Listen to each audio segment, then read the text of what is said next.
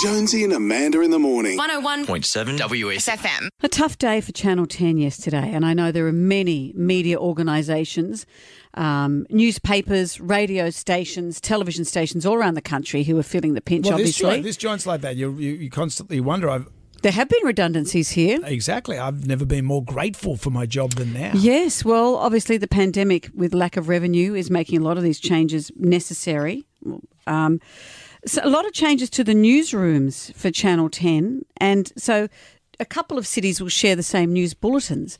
And it, it's a shame, isn't it? I, I know what's led to this, but it is a shame because each city deserves its own news, and a lot of regional areas are being let down. They don't have any news services either with this kind of thing when you munch a few of them together.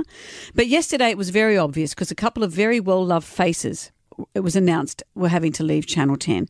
Kerry Ann Kennelly, Natarsha Belling. I like Tash. Oh, we well we love Kerri-Anne. We love Oh, Natasha. I like KAK as well. Sorry, yes. But Kerri-Anne is a survivor, and uh, she's she's rolled with the punches many times throughout her career. Natasha is a brilliant newswoman. And and she's a, the nicest person you'll ever meet. She, I, I know, will go on to amazing things. But what about someone like Tim Bailey? He's been with Channel 10 for 30 years. Wow. Actually, even longer than that. He's been with Channel 10 for 40 years, but he's been their weather person on the news for 30 years. And he's very, very much loved. But where does somebody like that go? Where's He's- Tim go? He's got a big skill set. Absolutely, he does. And he's excellent at his job. But people yesterday were outraged and saying, What's happening? Don't get rid of him. He's an icon. Mm, can't, we- can't we find something else for him to do? Well, absolutely. Does the living room need a weather report? Sadly, no.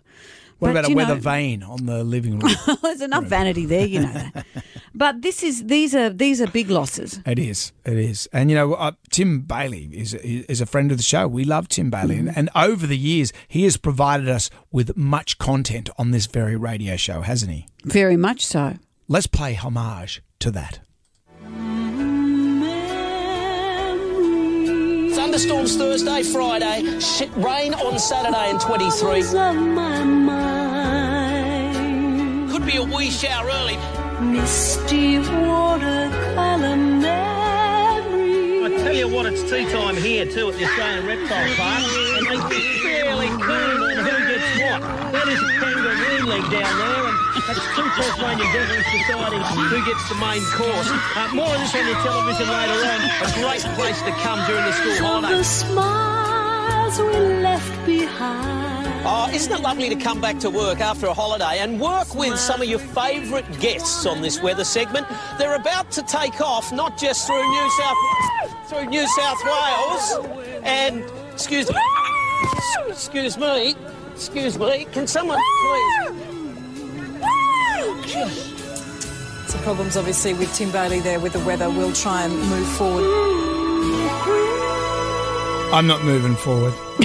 We can't get I ca- past where it. am I going to go to see a small marsupial being ripped to bits or teenage juveniles attacking Tim Bailey? Where am I going to see that? Jonesy and Amanda in the morning. 101.7 WS. FM.